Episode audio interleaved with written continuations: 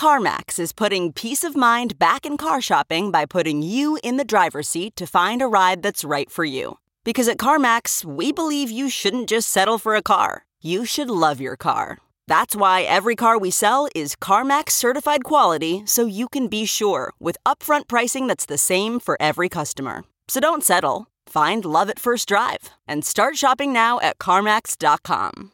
CarMax, the way car buying should be. Hey, friends, thanks for joining our podcast. I want to tell you about something really new and exciting called patreon.com slash BP show. It's a great way to get uh, exclusive interviews with newsmakers, voicemails, personalized videos, political commentary, and early access to a special podcast called The Making of Bernie Sanders. Go to patreon.com slash BP show. Patreon.com slash BP show.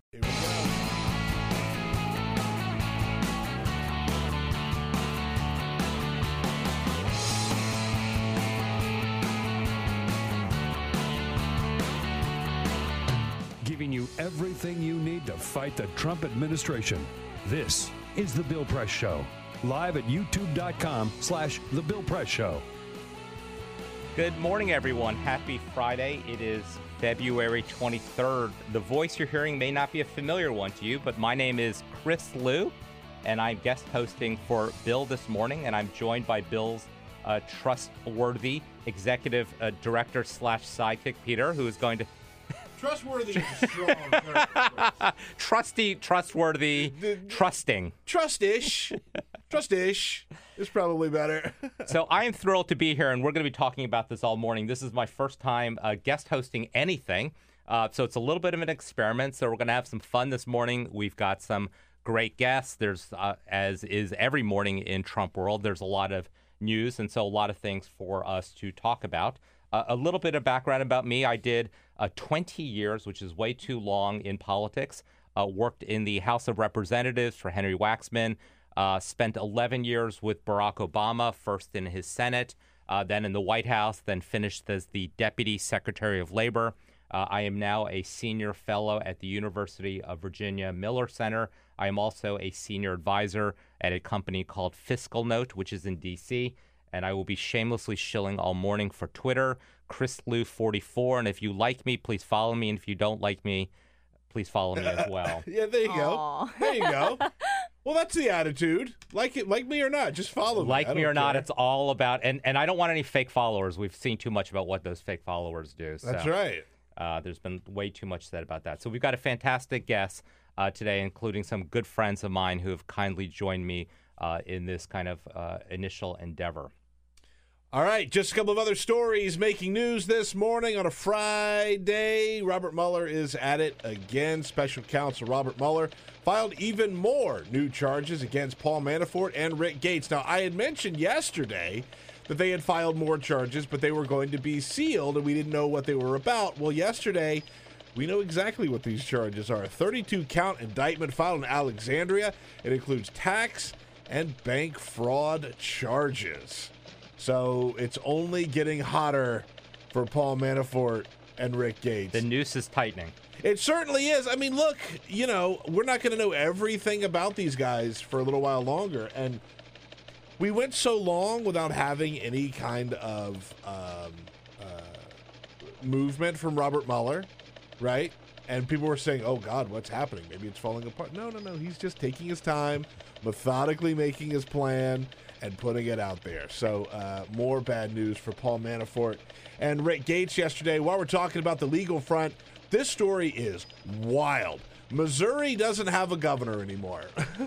Their governor, Eric Greitens, was indicted on felony felony invasion of privacy. Now these come from a 2015 affair which he had recently admitted to and he threatened the woman that he had an affair with with releasing a nude photo of her taken while she was blindfolded and her hands were bound against her will. He took this photo and they said that he shared this photo with other people. The audience can see me nodding right now or shaking my head. I mean, in dismay. Let me ask you, Peter, what's the likelihood that you think he serves out his entire term?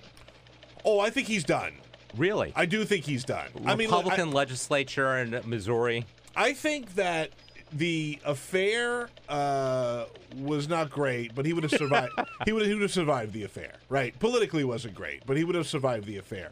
But this is a story that is uh, not only creepy. I mean, like I said, it's a felony. And this isn't something that happened when he was in college. This isn't something that happened when he was a really young man that that that maybe could claim he didn't know any better. This happened barely three years ago. this was 2015. So he knows better, and they're going to probably. I, I think this is probably the end of the road for Eric Greitens, who was a rising star for the Republicans. Not a youthful indiscretion. Exactly.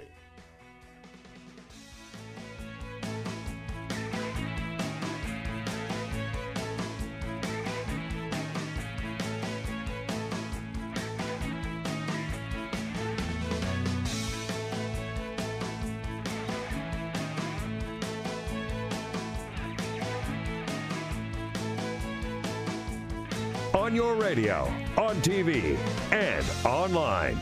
This is The Bill Press Show. Welcome and happy Friday. Uh, my name is Chris Lu, and I'm guest hosting for Bill Press this morning. Uh, I'm here with Bill's uh, uh, executive producer, Peter, and we are having a great time. We're only five minutes in, my first time guest hosting, and so we're just going to have a little fun this morning. Let me just first of all say welcome. Uh, it's your first time hosting. I'm sure it won't be your last.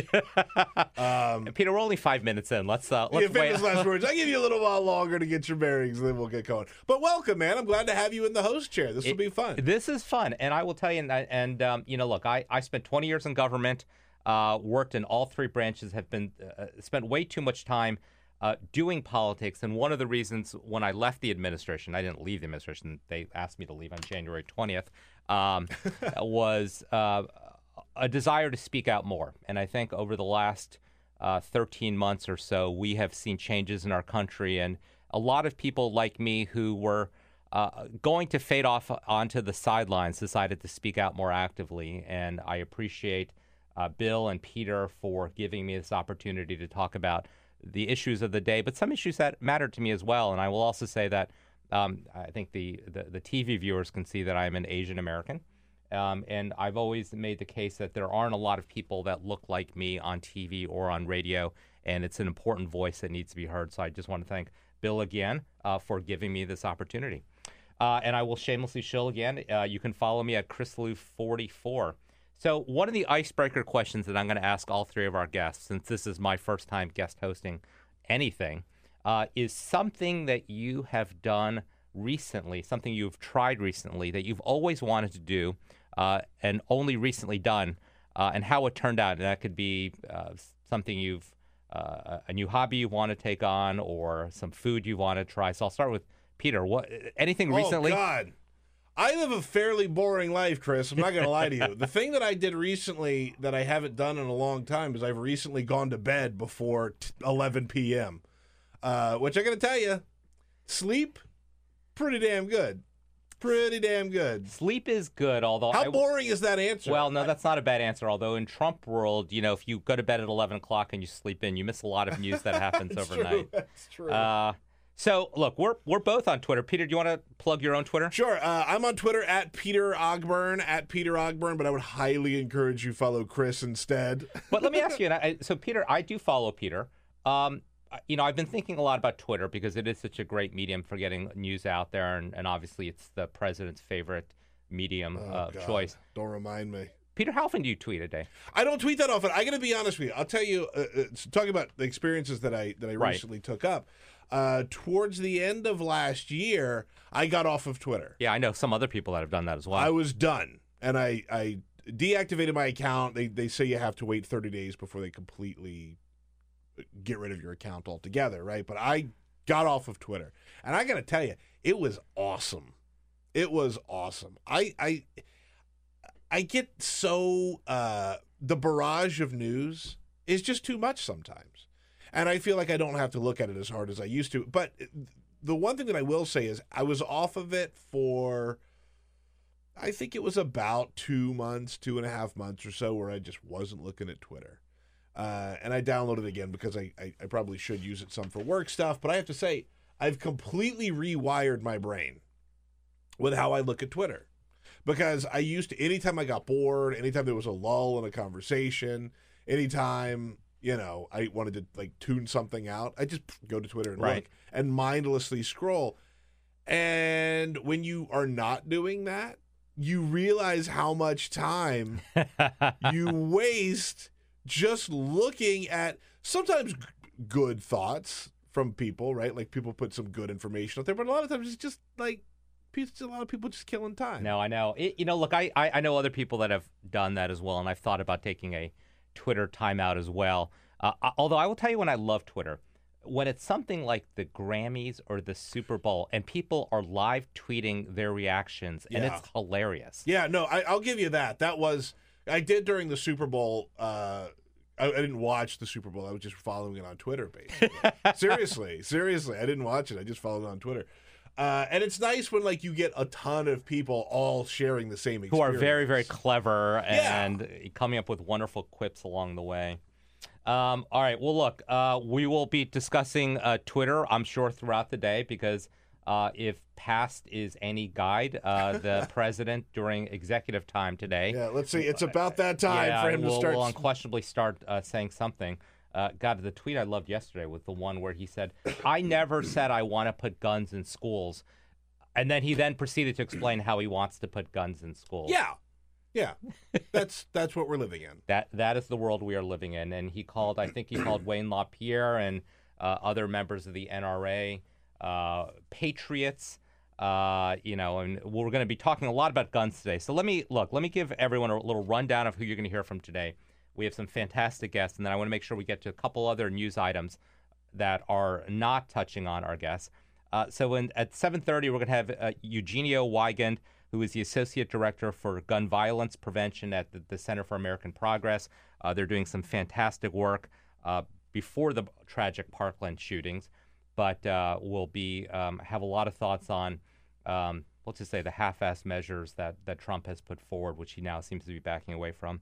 Uh, at 8 o'clock, we have Austin Evers. Austin is the executive director of American Oversight, uh, which is one of the groups that is trying to hold the Trump administration accountable. Austin and his folks are really doing uh, the Lord's work in, you know, filing FOIAs and lawsuits and kind of shining a spotlight on a lot of the practices that are happening during this administration.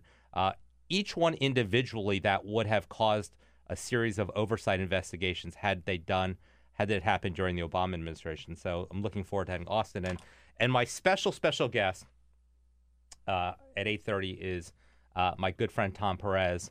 Uh, Tom and I go way back. Tom was the Secretary of Labor during the Obama administration second term. I was his deputy secretary, so Tom and I were in the trenches together for three years together. Um, and I reached out to the DNC when I knew I was guest hosting, asked them if they could provide a guest, uh, and they gave me Tom. And it's going to be fun to be spend a little time with him. It is also we're about to hit the one year anniversary of his time uh, at the DNC. Uh, there are lovers, there are haters out there, and I think it's important to hear from Tom about what he's done over the last year, what lessons have been learned, uh, and what this uh, hopefully this blue wave looks like in 2018. So before we get to these uh, guests, uh, a, a few things that have been on my mind lately. It, it is remarkable in Trump world how fast the news turns, and obviously the Parkland shooting has. Um, obviously for good reason has captured uh, the nation's imagination in terms of what is possible on gun violence, but also in a very depressing way shown us uh, the powerful forces that have stopped this along the way. You know, I, I will say, having worked with Barack Obama for 11 years, one of uh, the most moving times I have ever seen him was after Newtown. Um, he has um, um, teared up at multiple times talking about those kids that were shot uh, in that school. And, you know, back in 20, late 2012, 2013, when that tragedy happened, I thought that was the moment at which we would finally take action, and we didn't. And I think, you know, I, I, I am, I am hopeful that this is a turning point, uh, but I feel like I've seen this movie way too many times. I agree with you on, on a lot of that. I, I remember everything about when Newtown happened, which was just over five years ago. I remember when I first uh, read about it. I remember uh, seeing Barack Obama speak about it and tearing up. I remember listening uh, to Wayne LaPierre give his uh, speech where he uttered for the first time the now infamous words the only thing that can stop a bad guy with a gun is a good guy with a gun, which are words that still live on today that a lot of the, the gun rights advocates use. I, I remember everything about that, and I remember the disappointment, the crushing disappointment when it finally hit me. Oh, crap. We're not going to do anything Yeah. on this. And, you know, you compound the uh, compassion of Barack Obama, who stood in front of the nation uh, and, and wept as he talked about this, with Donald Trump, who uh, did not meet with the families because the families would not meet with him when he went to Florida. He met with the first responders and the medical team. And when he did, he was grinning and giving a big thumbs up and parading around the hospital as if to say, I think we even at one point said, I wasn't going to come here, but I just felt like I really needed to come. It was, again, it was all about him. Yeah. Right. And I, I do have to say, though, I do feel that we are at a moment now. And I feel that things are different. And I felt that a little bit when I saw all the kids coming out and marching and leaving school and going to state capitals and coming here to Washington, D.C. to protest and having lions in front of the White House. I had that feeling of like, this is a little bit different. This is a little bit different. The key is, can we keep it going? But for me, uh, the real change came with the CNN town hall on Wednesday night when I saw an arena full of people who this was their issue. Yeah. And anybody that was opposed to getting something done on gun violence, I mean, I could have sat and watched these students just dunk on Marco Rubio all Yeah. night long, and they wouldn't have gotten tired of it. No, and, and I look, I, I, I, I'm going to use half-ass a lot and today. I mean, I look, I, I think where Rubio finally came out and saying he would support raising the age to buy an assault rifle to 21 was half-assed. I give Rubio ultimately a little bit of credit for showing up because Rick Scott did not. But and, and Peter, I take your comments to heart. Um, I was struck watching CPAC, and I never want to waste any of my time watching CPAC. Yeah, I, can, I cannot discourage you strongly enough from watching. No, but you know, and, and again, I don't. I'm not going to play Wayne LaPierre. He gets more than enough time at CPAC. You could watch NRA TV if you just want to. You know, Amen. you know, you, you, you want to fry your brain. Amen. Um, but you, you you you hear the passion that Barack Obama, not only after Newtown, Charleston, all of the tragic shootings that happened under his watch, and you sort of see what people in the Trump administration are saying, and and yeah, they're talking about bringing America together. And I want to play a couple clips from uh, from Mike Pence about bringing America together. But when he does that and talks about keeping schools safe, he never talks about guns at all. Let's just play a couple clips there. President Trump and our entire administration will continue to take strong action to make our schools safe and to give law enforcement and our families the tools they need to deal with those struggling with dangerous mental illness. It's a very clear narrative that they're building with talking points from the NRA. Yeah. Uh, it's not a gun issue; it's a mental health issue. I- I also love. I mean, I, two things about that clip I'm using. Didn't say a single thing about guns, and then when he says, "I'm going to keep school safe," I think you hear one lone person cheering. Yeah. and I think that gives you a sense about uh, the commitment of the folks at CPAC uh, to this issue. Uh, you know, and look, we're going to spend a lot of time at 7:30 talking about guns, but um, there, a couple other just wacky things came out yesterday. There was the, um, uh, you know, Trump continues to talk about the answer to um, uh, people with guns in schools is we should just give everyone a gun, um, which is just kind of goofy. And somebody on Twitter made the point like, if if uh, one of my kids hits another kid with a stick, the answer is not to give every kid a stick and have and, and let them just wail on each other. Uh, Yeah, and also uh, what I, what I thought was uh, damning to their entire argument yesterday was there was a report.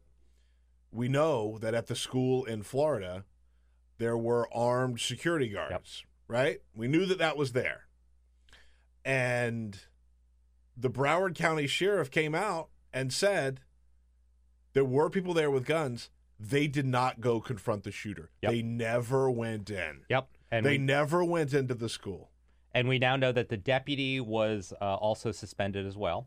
Um, so I, I want to play a couple clips. One is um, uh, Trump talking about gun-free zones and his view about uh, what that actually means. It's an interesting analogy.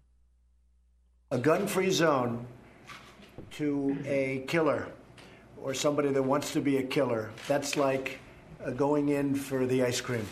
That's like, here I am, take me. Oh God. Donald Trump does know a lot about ice cream. He gets that double scoop. I He gets the extra scoop. That's Yeah. right. That's right. he coulda said- He's talking in terms he can understand. He could have said it's like a well done steak with ketchup, and we would have understood that analogy like as well. wine by the spoonful. Like wine by the spoonful. But you know, and again, I look. We're going to have a, a gun expert who's going to talk to us about the problems with disarming people. But um, we have another clip from an FBI agent who I think highlights, um, I think, one of the real possibilities here when you give everyone a gun in a school. law enforcement tend to not want private citizens or uh, or the innocent civilians to be armed because the problem is you could have what we call blue on blue shootings where you have a teacher who has a gun and is taking action and law enforcement is coming in and that teacher's not going to have a vest that says police or anything like that. So it's going to be very difficult for law enforcement officers to differentiate who's the suspect and who's the good guy trying to take action. You know, and this is an important point. As I mentioned at the outset, I served as the Deputy Secretary of Labor. Within the Department of Labor, we have inspector generals um, who do investigations. They also carry guns. And so we often did drills for active shooter, um, if, if there's an active shooter situation. And I remember going to our inspector general once and basically saying, hey, you know, while law enforcement is in there, do you all help out because you have guns, you have rifles? And said, no, that's actually the worst thing you should ever do because then you have more people walking around with guns, more people firing at each other. It gets very confusing along the way. Their protocol, uh, at least in our agency, and I expect in other agencies, is you know unless there's a clear situation where they can take action and they can do it in a way that distinguishes them from a potential shooter, they hold back as well. They are as much um, uh, they go into their safe areas as well. They don't engage because I think that is as problematic as well. Um, you know, so look, we're going to have a gun expert that's going to talk a little bit more about this. You know, I, I, I think I every time that this happens, every time that we have this gun debate, or every time that there's a shooting or anything like that, I, I think of the Onion headline, which was originally published in 2014, and has probably been the most recycled Onion headline that uh, has ever happened in the history of the publication, which just says. No way to prevent this, says only nation where this regularly happens. right? And so uh, there was a there was a great moment at the uh, CNN town hall on Wednesday night in Florida where Marco Rubio talked about the assault weapons ban, and he said, "No, we had an assault weapons ban, and it didn't work. There were loopholes, and people found the loopholes, and it didn't work." And Ted Deutsch, the congressman who represents the area uh, of Parkland, Florida, stood up and he said, "Look, I know this isn't a debate, and I'm not going to try and steal your thunder and steal from your time, but I do have to say." You are an elected official. This is your job to fix those loopholes. Assault weapons ban didn't work the first time around. Guess what? You could fix it. They were loopholes the first time around. Guess what? You can fix it. That is what we pay you to do. And it's it was a real I think turning point not just for me but for a lot of people who are watching. I think the kids get it. These guys, these politicians are not meant to be held up on some uh, Mount Olympus as some untouchable force. They're there to do some work. And they're there to do some work for us. They're there to do some work for those kids. And the way that they confronted these kids, uh, the, or, or the the way the kids confronted these politicians, they confronted them in a way that no other journalist has ever done. Because I think a lot of journalists have to like preserve that relationship. They want access later on.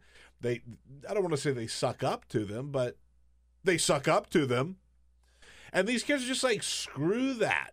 We elected you to do a job. You're either going to do it or we're going to find a way to get you out of office. And if Marco Rubio wants to stand up there and say, oh, well, we can't have an assault weapons ban because the last time we did it, there were loopholes, guess what you can do? Yeah. You can fix it. Yeah, no, absolutely. And I think it, it's one of the striking contradictions between that CNN town hall and CPAC yesterday. And, you know, Wayne LaPierre's remarks might have been well received within that room, but he is moving the Republican Party further and further away, not only from the mainstream of where American thinking is, but really from where the young people in this country who are going to uh, cast uh, votes in the next couple of years are. And so it is um, it's striking where that disconnect is. Um, with the, the, next couple of minutes before we uh, move to our first guest, uh, I just want to touch on a couple things. And, and again, it's hard in Trump world because the mo- the news moves so fast. Obviously, when you have a breaking story like the Parkland shooting that dominates the news, but go back and remember a little over a week ago what we were talking about. We were talking about Rob Porter, the staff secretary at the White House who had lost his security clearance, uh, well, who had never got a security clearance, um, and then was um, w- was run out of the White House for uh, domestic abuse allegations.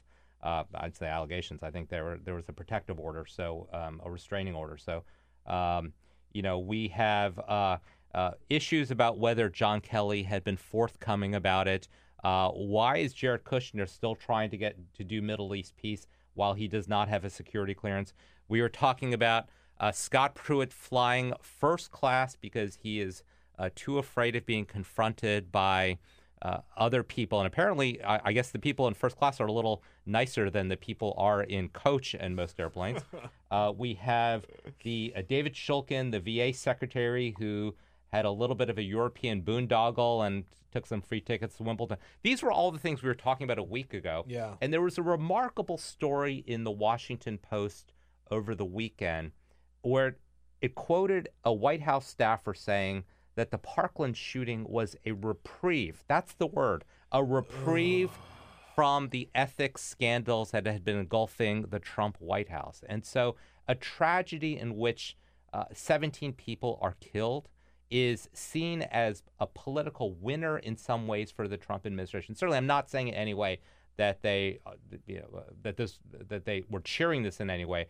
But when a school shooting deflects the press attention from bad news, um, that shows us about where we are, not only in the media cycle, but how easy it is to forget about all of these things that continue to pile up on a day to day basis in this administration. And so, um, it's exhausting to try and keep up with this stuff. And I go back and forth, right? Whether or not I think that it's by design or whether it's just that they're they're they're inept. I definitely think that it also points to the moral failings of this administration. The lack of empathy is really astounding and unmatched, I think. Oh, well, let, you know, you may have talked about it in, in previous days. The uh, president, when he did his session with victims and he had his. I hear you. yeah, yeah, yeah. He had a note card that we now know that Hope Hicks had uh, written his talking points uh, of things he should say. And number five was, I hear you.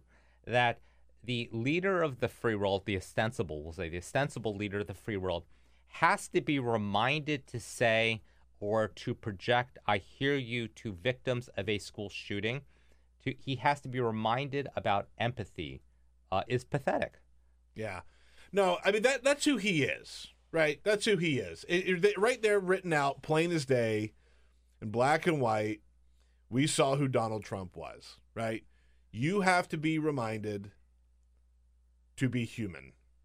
Yes. And to show some form of not just empathy, but like understanding or, or, or, or kindness, right? Like it's just he lives in Trump world. He lives in Trump world. And he has to be reminded that other not not everybody else lives in Trump world, and therefore you have to actually uh, act like the president to those people as well. So, like, do I think that it's by design, or do I think that it's just total ineptitude? I, I typically think that it's more just general ineptitude. I really do. Like, I don't think he's Machiavelli. I don't think he's very smart. I, I don't think that he has a grand plan to keep the country confused while he acts out um, some of the uh, uh, uh, more nefarious plans.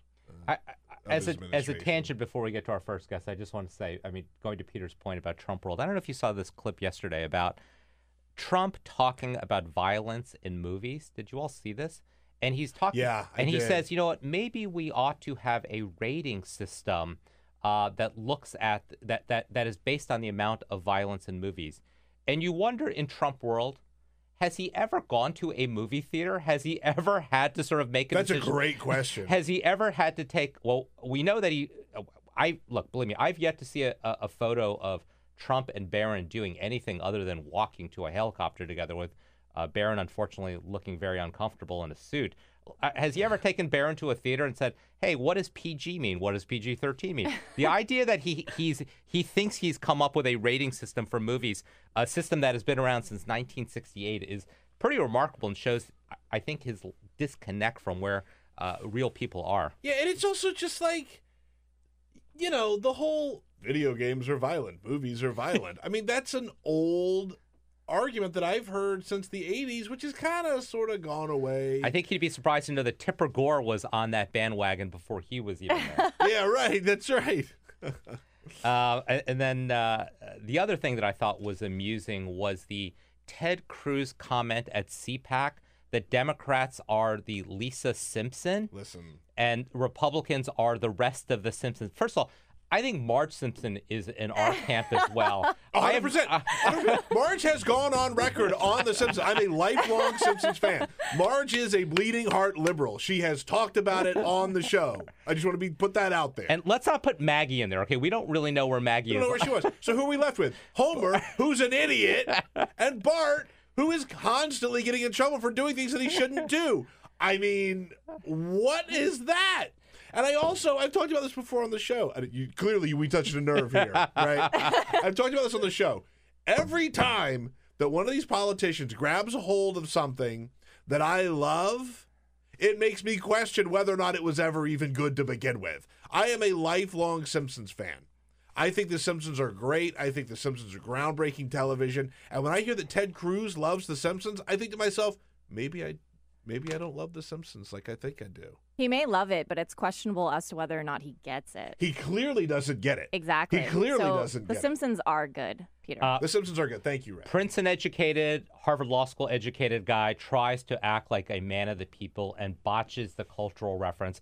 As a former staffer for way too many people, you always tell your boss, if you don't know this, then don't don't go there. Don't go there. Don't go there. All right, we'll be back shortly. It's Chris Lu, guest hosting for the Bill Press Show.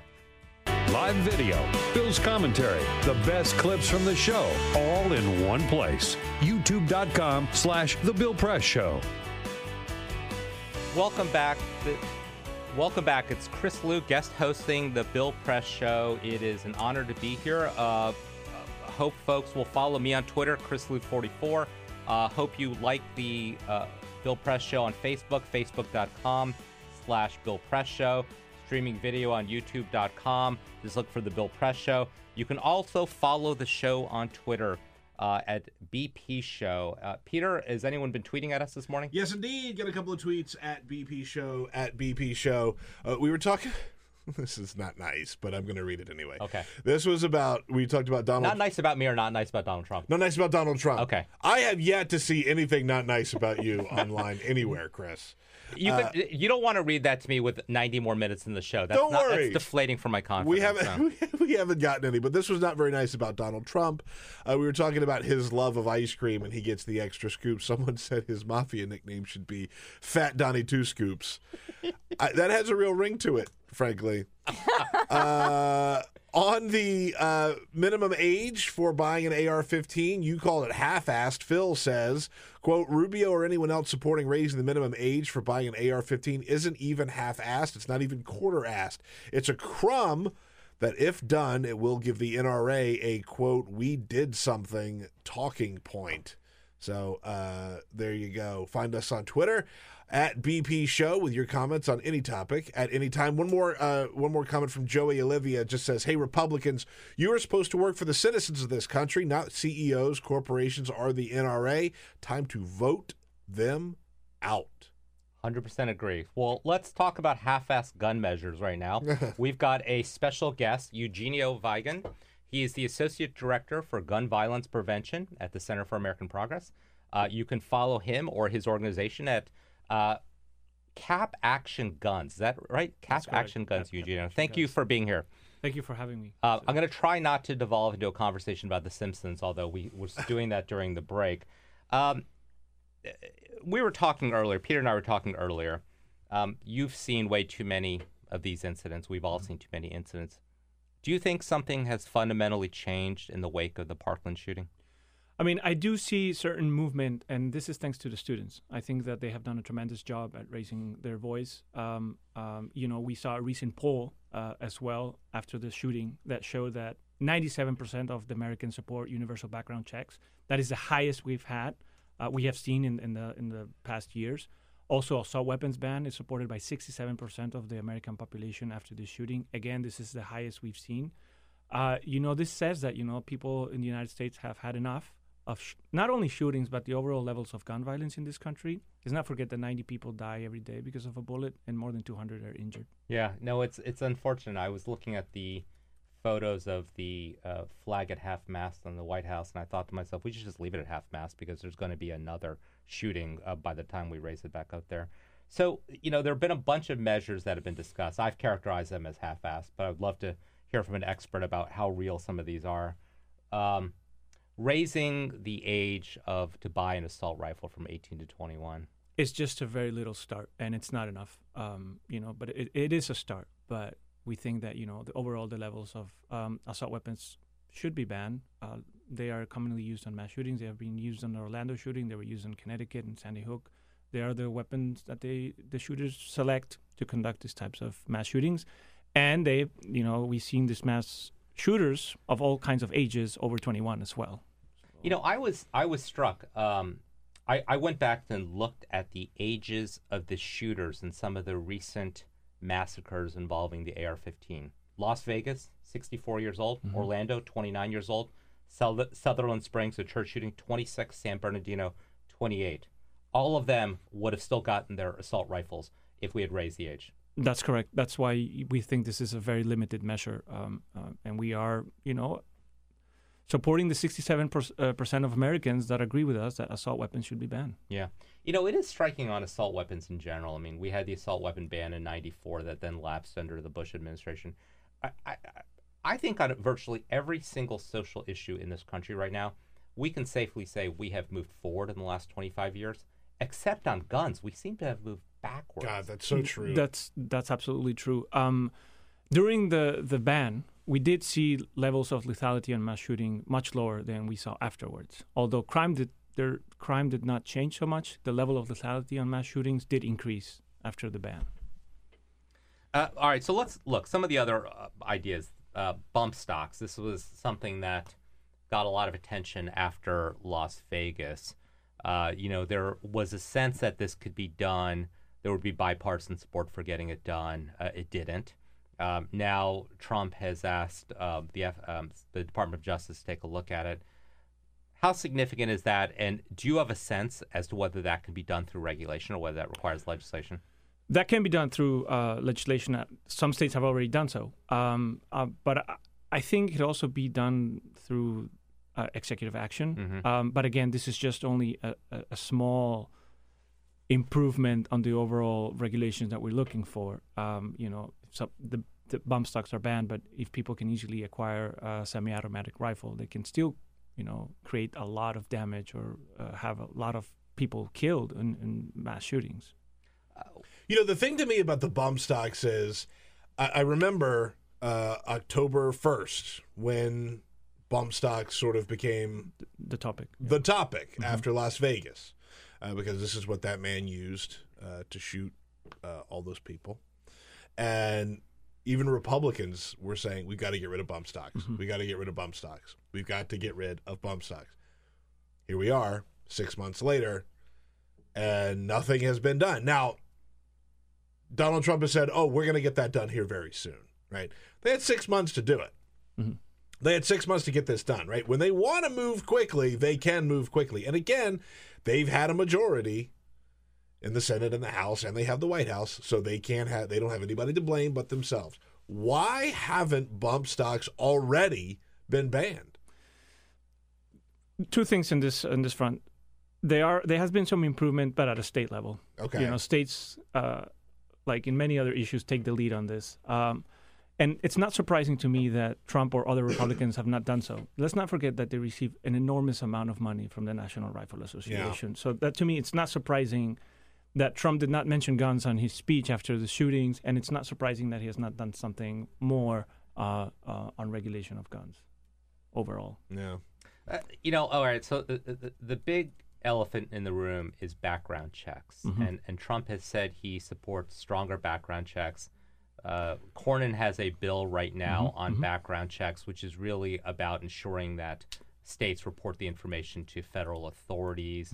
Um, it, it, background checks mean a lot of different things, and let's not forget that you know one of the bills that Trump signed very early in the administration was to roll back an Obama rule um, on letting um, on, on on that would have uh, prevented or limited certainly people um, with mental disabilities from um, owning guns. What do you think is possible in this space, and, and not only what's possible, what's meaningful as well? So um, again, this is a this is uh the bill that they're being trying to introduce. It's important, but it's not enough because it does not cover the gun show loophole. It does not cover sales online, which is which is I think what should be done and what would work is that every single gun transaction uh, is conducted. A background check is conducted on every single gun transaction, and the the the bill that Trump is saying does not cover that. It only covers the improvement of records, which every state should do. So I was what one thing along those lines that I was struck by, and you hopefully can answer this.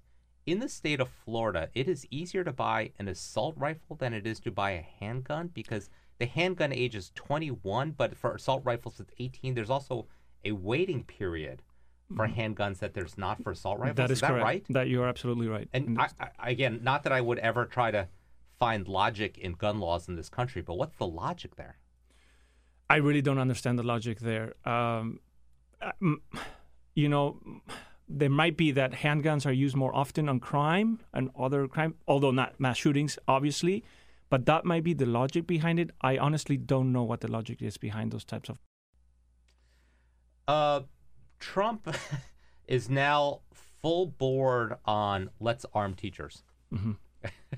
The, the, I'm I- laughing, yeah. but I would love to hear your thoughts on this one. I mean, 68% of the uh, members of the National Education Asso- Association of Education don't agree with that. They think it's a dangerous uh, a proposition. There have been incidents in states that have already passed that, where teachers leave the gun in the restroom, and these guns have been found by six-year-olds. Yeah. Um, you know, there there have been teachers have accidentally shot themselves with guns that they bring to school. So it's a very very dangerous measure, and it's based on a lot of myths.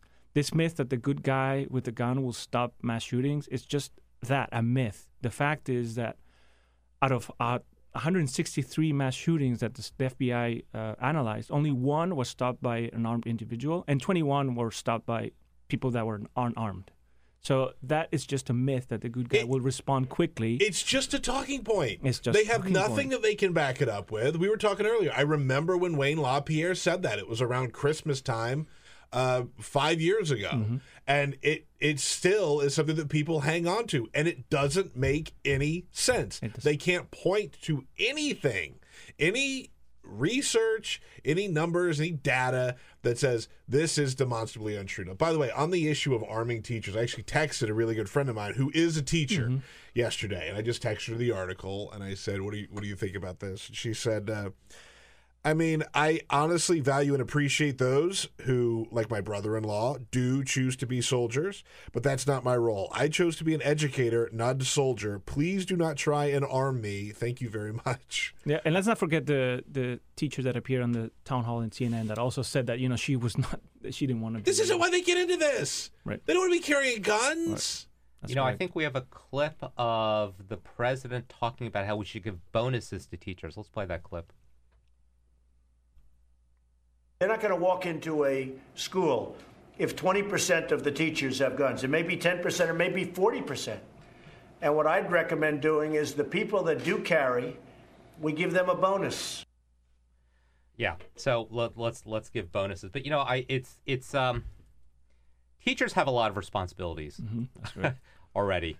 Uh, and again, we, we, we played a clip earlier. We don't need to play it again. We had a, pl- a clip earlier from an FBI agent sort of talking about the dangers of people in a shooting situation where teachers are now starting to engage in the the gunfire and how, as law enforcement, they can distinguish between uh, the good people and the bad people, which is problematic in so many ways. That's it's absolutely right. It, there's a, I mean, it's it's a potential danger that they shoot the wrong persons. Uh, in during the shooting of Gabby Giffords in 2011, a person with a gun tried to stop uh, the shooting and almost accidentally shot the wrong person. So th- I mean, it's it's very possible. Police officers make mistakes.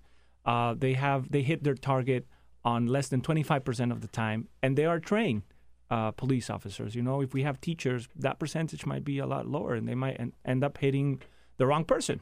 You know, when people forget, I mean, it, look, there, there was an armed guard That's at right. this school. That's right. There were, uh, you know, there was this shooting at Fort Hood, which was a military installation. So a lot of people holding guns at that point. Uh, the Orlando nightclub, there was an armed guard there. Uh, there were armed guards in Las Vegas. I mean, uh, police officers have been targeted. They're always armed, so they, they have been uh, like in Dallas. You know, they target police officers in Dallas. Uh, I think it was uh, last year.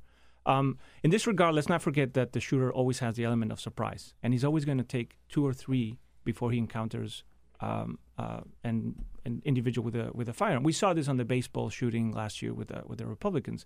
There were three people injured before the, the the the police was able to were able to respond to this. So to me, that's not a success at all. When you have uh, three people injured and then a response from an armed individual, that's a failure to me. We are here with Eugenio Weigend, the Associate Director for Gun Violence Prevention at the Center for American Progress. You can follow him at Cap Action Guns on Twitter. Eugenio, what do you think is possible? What do you, what do you think is going to happen um, in, in the next couple of weeks? Well, like like I And, said, and let me ask you a question. Yeah. How are the folks at CAP trying to keep the momentum going on this issue? So we, uh, you know, we have been advocating for uh, background checks for a long, long time. We're going to keep pushing for this. Uh, we're going to create, you know, fact sheets and hand them over, uh, talking points on assault weapons as well. We are uh, con- digging into what has been done, what has the research says to, you know, give the, the facts about uh, this legislation that we are advocating for. Um, um, we're, you know, definitely going to keep working on that, generating our reports um, you know, pushing on social media the facts, etc. You know, um, and I, and you all are doing important work in doing that research. Um, I was reading the other day about something called is the Dickey Amendment Right. that stops federal agencies from doing research on gun Right. violence. So we're going to advocate What? for right. That's Come that's. on. Yeah, I'm glad. you- I'm actually glad you mentioned Eugenio, that. tell us about the Dickey Amendment. So, so the CDC is not does not receive funds to conduct research on gun violence. It's prohibited to receive funds to conduct research on gun violence. It can conduct research on vehicle-related deaths. It can conduct research on any other injury, but not gun violence. Uh, and that is absolutely wrong in so many m- many levels. Uh, you know, the vehicle. We had a crisis on vehicle-related deaths, but then research started coming in. We started regulating cars, we started improving roads, and the level of, of lethality on, on accidental roads has decreased significantly. That means that we can do the same with guns if we can only get the data, if we can only get the research going. So that's one of the things that, at, that we actually advocate at CAP, you know, remove the CDC research ban and start giving them money to conduct research on gun violence. We also uh, advocate for universal background checks. They do work. 30 million people have been prevented from buying a gun since since the implementation of background checks. The states that implement background checks everywhere present rates of gun violence much lower than states that do not. So there is evidence that gun laws do work. Um, we also advocate for the assault weapons ban. These weapons have been used very often on mass shootings, and not only that, these weapons are usually trafficked to other countries where they are used on crime as well. So we there's a reason to advocate for assault weapons ban. Uh, we obviously advocate that more needs to be done on domestic violence as well. Close the boyfriend loophole. Right now, uh, boyfriends that are uh, aggressive, they're not prohibited by law to, for purchasing a firearm. Yeah, let's go back to the other thing that Which, by the way, but uh, I didn't mean to interrupt, but like, Please. that's something that people have talked about for a long, long time. That a, a lot of even uh, uh, gun safety supporters have ignored. Right, like domestic violence is absolutely an indicator of someone being aggressive with a gun. And they usually are um, the previous factor for a mass shooting. Yeah, Uh, the major- actually, the majority of mass shootings in this country occur at homes, uh, where four or more people are killed. Usually, the, the family members of, of the house are, are killed. They don't get as much press attention because they're not as public. Right. But the majority of mass shootings occur in a domestic violence environment.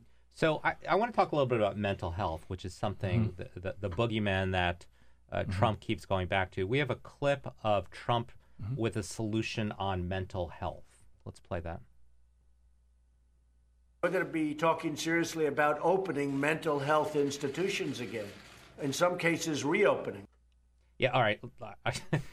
My friends in the disability community, uh, w- the idea of institutionalizing people takes us back 30 to 40 years. So let's park that aside for a second uh, because it's nutty as well.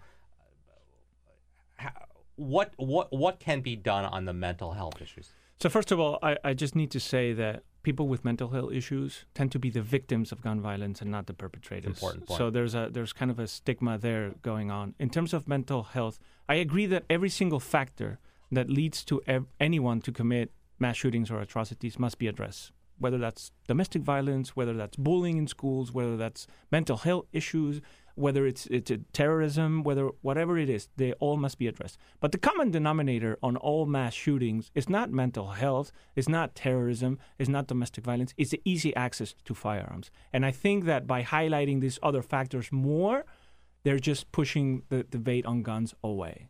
And I think that's just a political tactic. Yeah, well. I also point out that in the FY19 budget, the Trump administration actually cuts funding for federal mental health. So there's a contradiction, very important contradiction there as well. Um, So, Eugenio, we're here with Eugenio Weigend, the Associate Director for Gun Violence Prevention at the Center for American Progress. Uh, you did, a, speaking about the easy access to guns, you did, you and your colleagues at CAP did an important report earlier in February about how the impact of loose gun laws not only affects us here in the United States, but how it affects other countries. Can you talk a little bit about that? Sure. Um, so we did a study, like you said, uh, analyzed uh, ATF data, uh, trace data on guns found in crimes in other countries and traced. And we found that a lot of them are traced back to the United States. Just to give you an idea, 70% of firearms recovered in Mexico are traced back to the United States. 98% of firearms recovered in Canada are traced back to the United States, which means that, you know, we are exporting violence as well to other uh, regions of the world. And this has had a tremendous impact. Uh, Mexico had its highest level of homicide during 2017, and more than 66% of homicides were conducted with, with a firearm as well. The, the Northern Triangle in Central America, which is Honduras, El Salvador, and Guatemala, is one of the most violent regions of the world. And a significant number of firearms that they use there originates in the United States. And what we propose at the end are common sense regulations that are supported by the US population that will reduce violence in the United States and that would also reduce gun trafficking abroad. And the irony is that we have a president who wants to build a wall to stop violence from coming, he says, from Mexico and Central America into the United Right. States. He says that while clearly ignoring that, you know, we send a lot of guns to these countries, we are exporting a lot of violence to other countries. Uh, for the listeners and the viewers of this show, what would you like them to do over the next couple of weeks to keep this momentum going? I mean, I, I keep thinking about it. Uh, there's elections coming out this uh, this year. Um, listen to the candidates. Uh, I hope the candidates come up with strong platforms on guns, um, and you know, listen to them. And you know, this this is a this should gun violence should be a factor on the coming elections.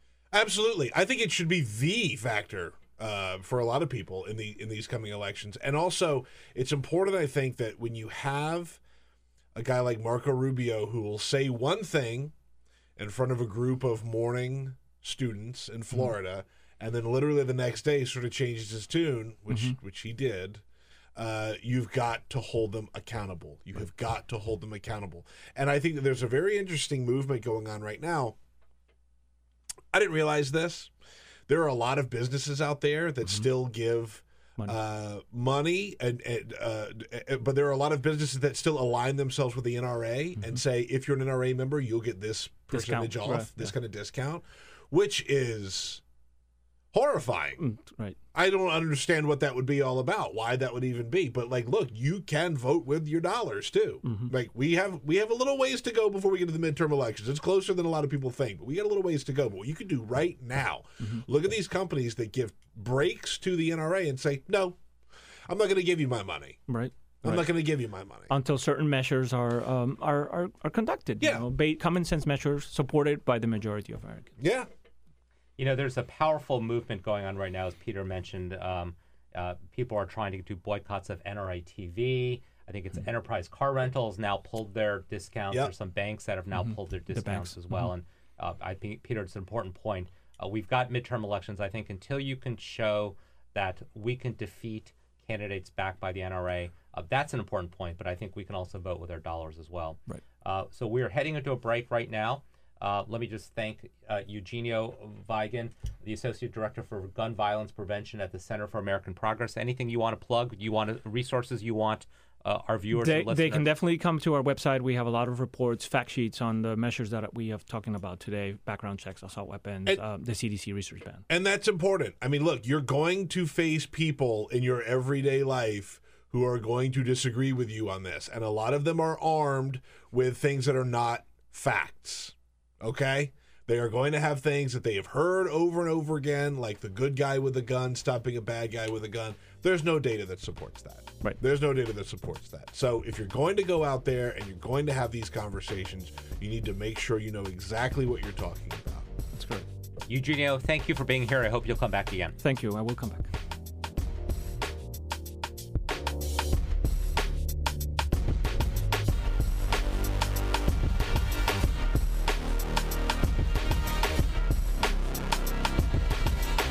This is the Bill Press Show.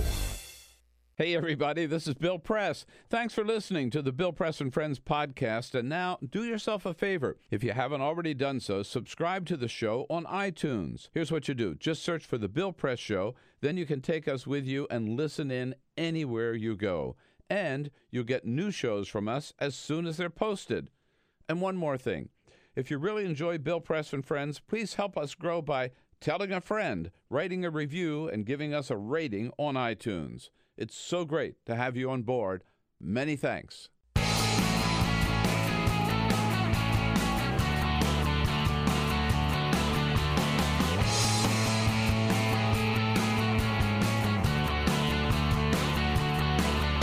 Giving you everything you need to fight the Trump administration. This is the Bill Press Show. Live at youtube.com slash the Bill Press Show. Happy Friday, everyone. My name is Chris Lu, and I'm guest hosting the Bill Press Show. Uh, I hope you will uh, subscribe on YouTube, like us on Facebook, follow us on Twitter. Uh, you can also follow me, Chris Lu44, on Twitter. Uh, we've just had an interesting conversation, a depressing conversation in many ways, about uh, gun violence, and we're now going to shift to uh, talking about Trump ethics and oversight and investigations. But first, let me flip it to Peter. This is the Full Court Press. Just a couple of other stories making news. We do this every day, Chris. We give an update on where we stand with the Olympics. Because I've got, I'm full on. I'm in Olympic fever mode. I, I, I, Curling? You're a curling fan. I'm a curling fan. All right. I can, you know, I'll put it this way. I'll put it this way. I can watch 45 minutes of curling. That's about it, right? Like some of these games go on forever. I can't watch that much. 45 minutes actually sounds like a lot. That's I'll tell higher you than what. most people's threshold. I'll tell you what, you want to kill three hours? Watch 45 minutes of curling, right? like it feels like three hours. So, where are we in the standings? United States still 21 overall medals, eight gold, uh, seven silver, six bronze. Still Norway way out in front with 13 gold, 13 silver, 10 bronze. They have a total of 36. Germany is right behind them with a total of 25 medals. Doesn't look like they're going to catch them. There's not going to really be an Peter, opportunity for them to. Yeah. Why do the Russian athletes get counted in the medal totals as a team if they can't be there as a team? Okay, uh, I- I'm actually glad you asked that question. Not that I have an answer for you, but I'm going to make one up. No, I'm kidding. I actually, I actually know some of this. So, so a lot of them were. Uh, the country was uh, disallowed from the Olympics. They're not allowed to compete as a country. But these athletes that have been training, they can sort of compete as a coalition. Right, it's not. It's not like the way that some of the refugees Right. uh, are able to compete. Like their countries don't. They don't represent their countries. But this coalition of athletes from Russia form this coalition that can then compete kind of. So you and I could form our own coalition for Sure. the Olympics. Should we ever? let's see. I'm trying to figure out what sport I'd be good at in the Winter Olympics. Probably curling is the only one. I, I can't think of anything else I'd be really great at. Uh, you mentioned the Russians, by the way. A second Russian athlete has been charged or has been found doping at the Winter Olympics. They tested positive for doping. It's weird how this only really happens with Russia athletes. It's so bizarre. Yeah, uh, 168 Russians were allowed to compete as neutrals in the game, which we talked about, and one of them uh, finished 12th in the two-woman bobsled event. It turns out she was doping, and then she finished 12th. I don't really know what kind of action you're going to take against her. She doesn't have any medals to take away or anything like that, but. Uh, so this was the second medal. Uh, another Russian athlete earlier in the week was found guilty of doping. He was stripped of his bronze medal. Uh, so, you know, if you're not cheating, you're not trying. I guess is the is is the motto for the Russians. and you know who has landed in, in South Korea? Ivanka is now there, I think. Ivanka is there, and Sarah Huckabee Sanders Yeah. is also going to be representing America. Because Ivanka apparently is a winter sports enthusiast. That's what I've heard. And the joke I made on Twitter, she thinks fleecing is a winter sport. Fle- I'm, I'm here all week. Yeah, that's pre- that's pretty good. That's pretty good. Uh, I don't want to grow up. I'm a Toys R Us kid. Remember that Toys Yes. R Us? That was like a thing that I grew up with when I was giraffe. when I was a kid. Yeah, Geoffrey, Geoffrey. giant giraffe. Well, Toys R Us announced yesterday they are going to be closing 200 stores. Now, just last month we talked about how they were do- going through some major store closings. They announced yesterday 200 more of them will close. Store closings, layoffs at their headquarters. This could be the end of Toys R Us. And again, one of the things that they even mentioned and even referenced in this statement is look, people get their toys from Amazon now. They get it online. They don't go out toy shopping, they just get it on the internet. So uh, I'm not sure how much longer Toys R Us is going to be with us, but that's 200 more stores that are closed.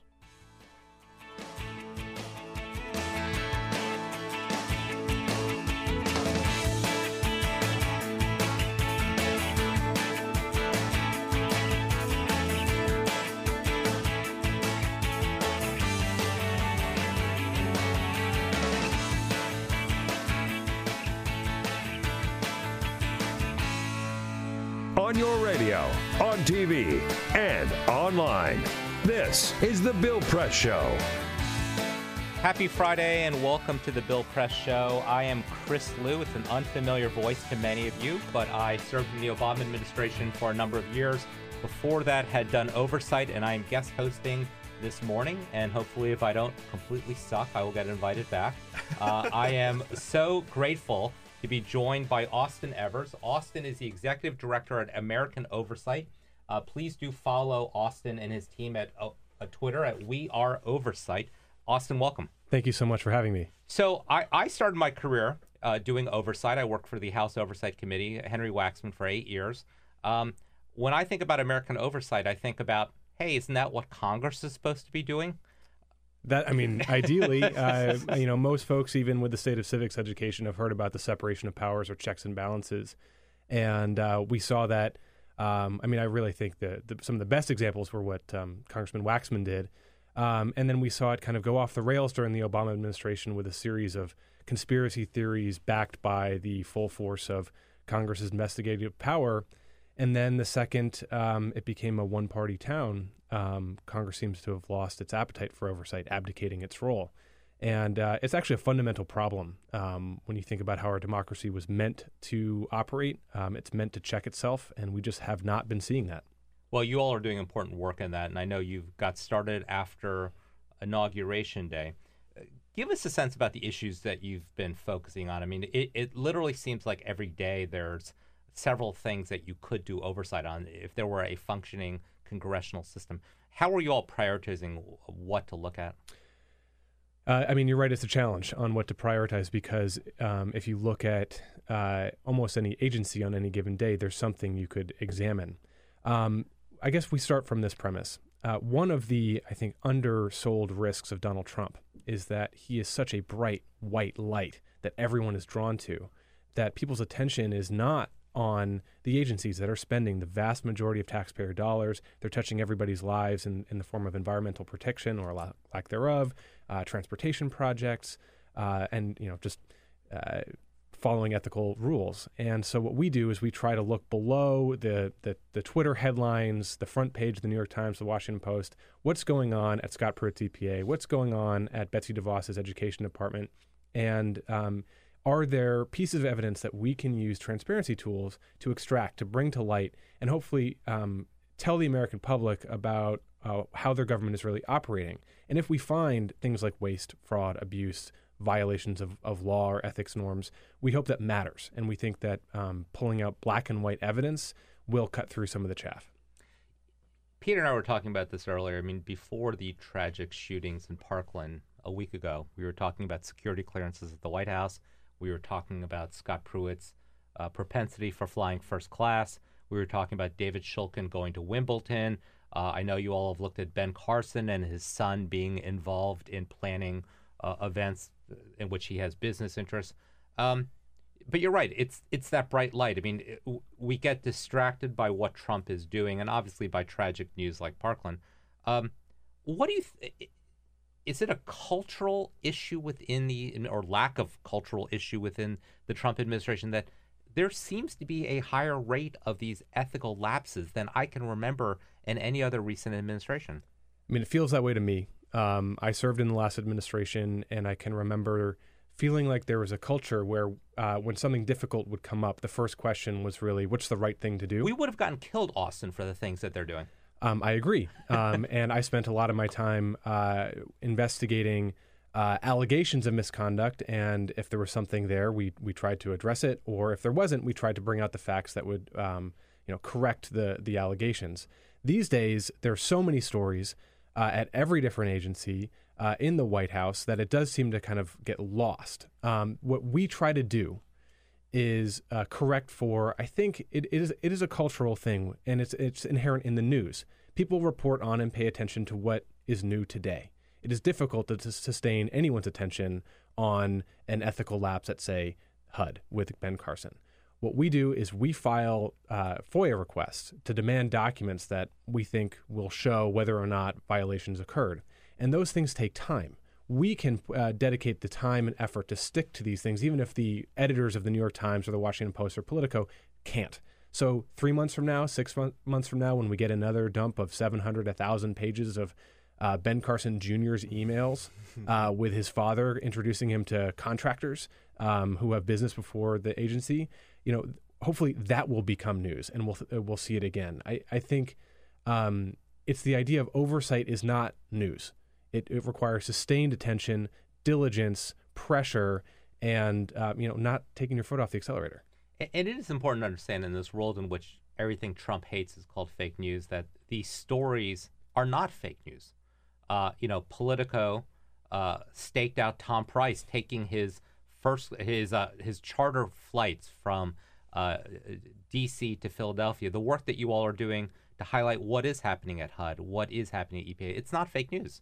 Uh, this is shining a spotlight, and frankly, you know, this should gall you whether you are a Democrat or Republican. This is a this is an abuse of the trust. This is a waste of taxpayer money. So I come at it uh, not from a fake news perspective, but I come at it as someone who used to defend against oversight requests, help an agency uh, navigate allegations. And the, what what you do in that context is you go, you look at the emails, you look at the memos, you talk to the people who are involved, and you find out the real facts. And whatever they are, that's what you have to present. And hopefully, there's nothing there. But if there's a problem, you have to own up to it. What American Oversight does, and what I mean, a lot of people in the news do, and other organizations uh, do as well, is we go in and we find that primary source evidence, and uh, we let, frankly, people's words condemn themselves. Um, if it's an email that says, I want to fly first class because I don't like the American public, well, Scott Pruitt should have to own up to that the next time he's in front of Congress. And Donald Trump should have to own up to that next time he goes to voters and says he hires the best people. And it's important that the work that you all are doing has now finally captured the attention of some folks in the Hill. I saw that Trey Gowdy is now going to start looking at uh, Pruitt's uh, travel. Of course, you know, Republicans start doing this when they decide not to run for office. They, they sort of understand it's a constitutional bucket list. I'm about to go. I've got to do something. And he took that gavel of the oversight committee and did nothing with it for over a year. And now is sending letters uh, asking for information about Scott Pruitt. Uh, he's asking for information about security clearances. Um, the problem I have is that uh, from what I can tell, it isn't backed by any real sustained staff work, and you you know this well. Yeah. A letter is meaningless unless it's followed up with a call and a meeting and a briefing and another letter and a demand for documents and pressure. I don't know that Trey Gowdy is doing that, and given how these things take time, um, a man who's going to leave the town in a few months uh, may not even have enough days left to uh, to execute this. And if you were an agency responding to one of these letters, I think you'd take into account that your adversary is about to leave. Yeah. Uh, let me ask you about FOIA. Um, this is something that I know well from my days as the Deputy Secretary of Labor. We would get inundated with FOIA requests. Uh, back in those days, it was from right wing groups. Uh, and legitimately, look, we get a lot. Mean, we get legitimate FOIAs, we get requests, we get illegitimate FOIA requests. It takes a while to get all that paperwork. Um, talk to me about the challenges um, Mm-hmm. and what that means. And I know that you all often have to go and litigate these uh, over these requests.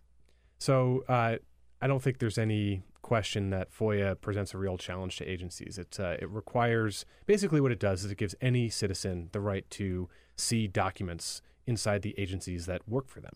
Uh, and that can include the emails of a Secretary of State. We might have seen that recently, but it could also be uh, the um, the contracts for uh, someone who got a you know uh, a contract to build a wall along the southern border. Um, it really is an opportunity to see the inner workings of the government behind the talking points. Agencies do face an onslaught of requests from media, from citizens, from groups like mine. And um, the way I look at it is this number one, transparency is a fundamental American value. This law has been on the books since the 1950s, and it should be celebrated, not uh, denigrated. Uh, number two, the government has made real investments in technologies that should make this easier. Think about if someone asks you to search your email, your Gmail account, Yeah. for all your emails with Donald Trump. You would know how to do that. Um, agencies know how to do that too. And one thing we try to do at American Oversight is draft these requests so that they are easier to execute. Um, ultimately, given backlogs and what we think is probably political interference, we do have to go to court. And uh, what that does is it starts a conveyor belt of documents. Um, a judge says, all right, turn over a thousand pages a month on this topic to American Oversight. Um, and uh, you know, agency lawyers and agency staff just start that process. It shouldn't be painful to show your work, um, although I, I am mindful that volume can be a challenge. Also, I, I think you you you just said something very interesting. It shouldn't be uh, painful to show your work, but I think the Trump administration has proven that they are not exactly details oriented, and I, I, my concern is like my concern from from the get go with the Trump administration has been like, what's really in place to keep these people honest?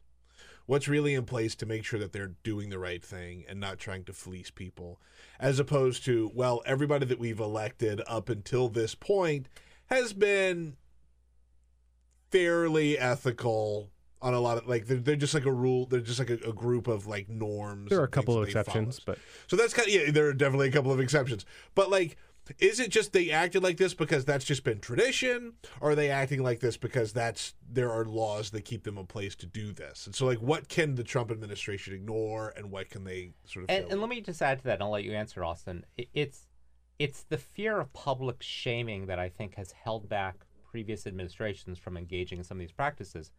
But if nothing shames you, then and and a lot and and what of these things are norms versus laws? I think is a challenge we're sort of finding. Um, it there's a pretty wide runway for them to do whatever they want. So I think it's a balance of all those things. Um, on the public shame uh, issue, uh, yeah, most uh, most administrations have cared if they get bad headlines every day. This one seems to relish in just being a headline. Uh, one thing I'd point out, though, is that we have not yet had voters go back to the polls, Right. um, at least uh, across the country since Trump's administration took over. I think we'll see whether uh, America imposes shame on them. Uh, likewise, I think Congress traditionally has been a source of imposed shame or accountability, is really the better word for it. And if you think the Trump administration is getting away with too much, I think a cause of that is the abdication that Congress has has undergone. Uh, we are trying to correct for that. Uh, we are trying to, uh, anytime we see misconduct or mendacity on the part of public officials, we want them to know that we're watching and what they're doing today is going to be in the news three months from now because we FOIA'd it. Um, we hope that's a corrective. Um, I would imagine um, that the administration, for example, is a little bit more sensitive about first class travel. Mick Mulvaney uh, just uh, made a very public statement that when he's traveling abroad soon, he'll be flying coach. Um, and I'm sure Tom Price is sitting there uh, thinking about, wow, I really should have just taken Amtrak to Philadelphia. um, so striking the balance is key. Uh, you know, uh, enforcing the laws that we do have, including just the transparency laws, is important. Um, end of the day, do we need to to ramp up some of the accountability rules? Definitely. Um, we were relying too much on the good faith of our public servants uh, to obey the rules, and I'd love to see both parties, frankly, um, put a ethics in government plank in their platform and really run on it. Yeah. There is um, there's an interesting piece of legislation that uh, Elizabeth Warren and Elijah Cummings have introduced that would basically require, as a condition to receiving presidential transition funds, before election day, you have to disclose to the voters what your ethics code of conduct would be, hmm. um, so the voters can make a decision and, and really kind of uh, put that into their calculation uh, as to who to vote for. Uh, we're here with Austin Evers, the executive director at American Oversight. Uh, you can follow him at Twitter at We Are Oversight. I am Chris Lu. I am guest hosting for Bill Press today. You can find me on Chris Lu 44. Uh, we're talking about the work that Austin and his organization are doing in holding the Trump administration accountable. One of the interesting things you're doing is asking for resumes of political appointees. Tell me about that. That one's I, I, I whenever you do a document dump, I love looking at these people's background. The resumes have been an unexpected trove for us. um, you mean these people aren't qualified? You know, um, some of them are. Some of them, it's interesting what they choose to highlight as their qualifications, and I'll, I'll flag that in a second. But I guess you asked about prioritization uh, before, and one of the things that we we've learned is that often when Trump says something, the opposite is true. So we took note when he went around the country saying, "Oh, I'm going to hire the best people," yes. And then we started hearing stories that they were having trouble recruiting anyone. So what we did is we asked for the resumes of people who uh, got political appointee jobs at various agencies, and these are public records; these are public servants. The things we are finding um, are uh, you know, people who are very young in their careers in senior positions. Uh, there was a story of a young gentleman, I believe he was 25 years old, have, having a senior position on the opioids task force. Yeah. Um, Actually, we should say he was the deputy chief of, he was the White House liaison, and then became deputy chief of staff at the ONDCP, the Office of National Drug Control Policy. Thank you, Chris. I, that is a lot of, uh, of words that I did not remember. I, I, was tweeting about that mercilessly that a 24, 25 year old was essentially dictating drug policy in this country. It's appalling. Great. Uh, and there's a there's another guy, um, similar age. Um, his uh, chief qualification uh, to work in government is that he was a legislative correspondent for Jeff Sessions, which to an untrained ear might sound like a serious job, but what it really means is handling the incoming and outgoing mail for a senator. Um, he is now a uh, senior official at the at the United States Trade Representative, and we saw a photo of him sitting across the table from the Canadian Foreign Minister during NAFTA uh, negotiations. One of my chief concerns about uh, Trump's trade deal talk is that uh, we're not fielding our A team, and Canada and Mexico are. And we are concerned when we see someone who doesn't have the qualifications on their face to have that job. So we we highlight it. We let the administration explain why that person is qualified. Um, and then the one other one that I want to highlight is that there's a woman at uh, the education department who at, uh, prominently displayed on her resume a qualification for why you should hire her for a job is that she was friends with Roger Stone and she helped orchestrate the confrontation of Bill Clinton's accusers uh, uh, prior to the second debate in the 2016 election. She is um, clearly competent. She pulled off quite a stunt. Um, but I think it says a lot about um, what you think your job is going to be uh, uh, when you highlight that as a chief qualification to serve in government. Well, and let's highlight a couple other people. The, the woman heading the HUD regional office in New York and New Jersey planned Eric Trump's wedding Well, in fairness, they have they have defended uh, they've they've they've defended that by saying she she may have advised on planning his wedding, but more she was Wow, a, she didn't even plan the wedding. She advised on planning the wedding. she was a family advisor of some kind. Uh, she started her. Um, she, you, people may remember her from the RNC. She gave an impassioned speech about how the Trump family is awesome, and then found herself as a senior advisor to Ben Carson, which raised eyebrows because she had no background whatsoever in um, housing policy. And then the eyebrows went further up everyone's head when she was put in charge of the largest uh, HUD region in the country, which, lo and behold, happens to have within it a public housing uh, uh, development that the Trump family has financial interests in. Um, she has been very vocal defending herself. I- I don't think with much substance, other than to say that she has yet to do anything wrong, which just may mean that we haven't caught her. Um, but uh, strikingly, uh, when we got her resume, uh, not only did it not show housing background, it also showed um, uh, education degrees that she had never received. She spent a semester, it may, might have been two semesters at Quinnipiac Law School. She did not graduate, but she lifted, listed Quinnipiac Law School on her resume. She also listed Yale um, because she took a summer class there. Uh, there was no way to tell that those were not full blown degrees. They were listed under her one degree from uh, a college in Florida. It's just that kind of, um, I mean, there's a lack of qualification, there's a dishonesty. Um, it's definitely not the best people. And you know what? I, I hate to say it. This this flows from the very top. If you don't have Yeah. a president setting the example, That, that's that, that to me is like all of that to Donald Trump. It doesn't matter. I mean, it, it obviously should matter, right? But like, it just doesn't matter. I'm still trying to wrap my head around the fact that Rick Perry is the Secretary of Energy. And we, remember Rick Perry, probably his most infamous moment was when he was on the debate stage and he said he was going to get rid of three different cabinet positions and he couldn't remember the third one. And the one that he couldn't remember was the Department of Energy.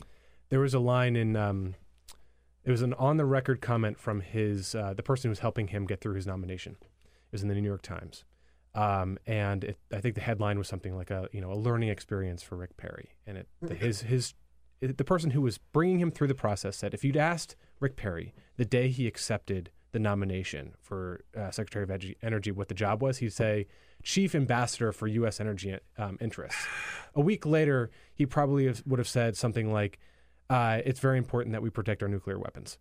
He had no idea what job he accepted, um, I- and as as Trump is fond of saying, uh, nuclear weapons are the ultimate. And I wish we'd gotten one of the best people to to run that office. So I, I spend way too much time doing compare and contrast with uh, the people that served in the Obama administration. I managed the cabinet for President Obama in the first term. Our Secretary of Energy was Steve Chu, who is a Nobel laureate in physics. Our second Secretary of Energy, Ernie Moniz, was a professor at MIT. And then we had Rick Perry, who what counts as smart is he wears those kind of smart guy glasses um, that apparently don't have the lens in them that kind of gives them a little bit of uh, weightiness. But it is funny, Austin, seriously, that you know, given kind of the amount of stuff that happens, we lose track of these problematic nominees. You know, just the other day, the um, nominee to head the Indian Health Service dropped out. Okay, so this guy would have been managing a budget of six billion dollars. Um, they went back because apparently the people in the Trump administration don't vet anyone for a job. Um, they went back. Um, he uh, his business that he had ran uh, had filed for bankruptcy, had failed to pay federal taxes. Um, former bosses said they would not recommend him for another job unless he was closely supervised. Other people at his former employer did not even remember who he was, even though he said he had a supervisory job. That's the person who they nominated to run a $6 billion agency. It's it's really striking, um, and we see that all over the place. We've had, uh, I believe, two nominees for Navy Secretary withdrew um, after issues were um, discovered about them.